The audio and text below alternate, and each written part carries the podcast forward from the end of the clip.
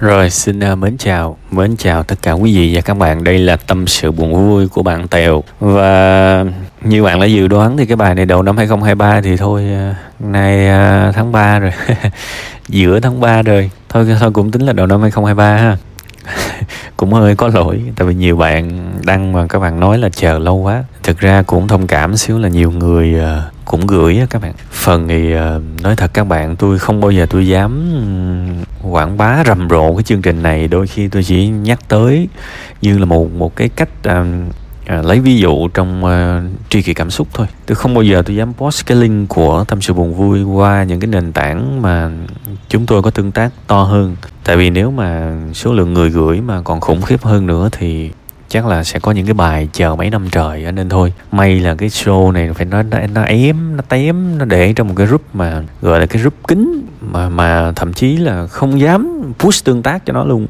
Mà mọi người còn chờ như thế này rồi, đúng không? Nên thôi các bạn thông cảm ha, coi như là đây là cái việc bất khả kháng. Nhưng mà cũng vui cái là mình chờ lâu mà mình thấy đăng lên thì mình cũng có một cái sự hài lòng nhất định, đúng không? Chứ mà nay viết mai đăng thì dễ quá. Đời phải chơi game khó một xíu mình mới kích thích được, đúng không? Thôi thì bây giờ mình quay trở lại với bạn Tèo. Tôi rất là cảm ơn bạn đã kể là cái hành trình của bạn. Tuy rằng nếu mà bạn nói rõ bạn thất bại cái gì một cách chi tiết hơn thì chúng tôi sẽ rất là cảm ơn. Tại vì bản thân tôi cũng học được rất nhiều từ các bạn. Tôi không bao giờ nghĩ mình là người dạy ai đó đâu.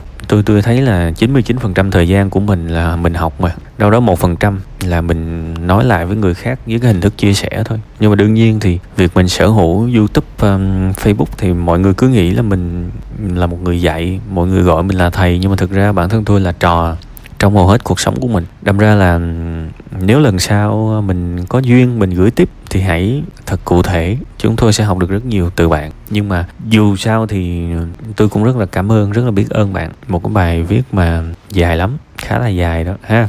Thà là nói vậy thôi chứ cái dài ở trên cái màn hình đó các bạn, nó tạo cho mình cảm giác nó dài hơn ở ngoài. Ví dụ tôi cầm một cuốn sách 200 trang, tôi cho rằng đó là một cuốn sách ngắn, nói thật. Nhưng mà đọc một cái bài tâm sự mà trên cái màn hình thì nó lại thấy dài nhưng mà nó cũng có nhiều sự thú vị hài hước trong đó. Thì tôi cũng học được từ đó. Tôi vẫn cam kết với mọi người là tôi đọc hết, chẳng có bỏ sót một cái bài tâm sự buồn vui nào hết.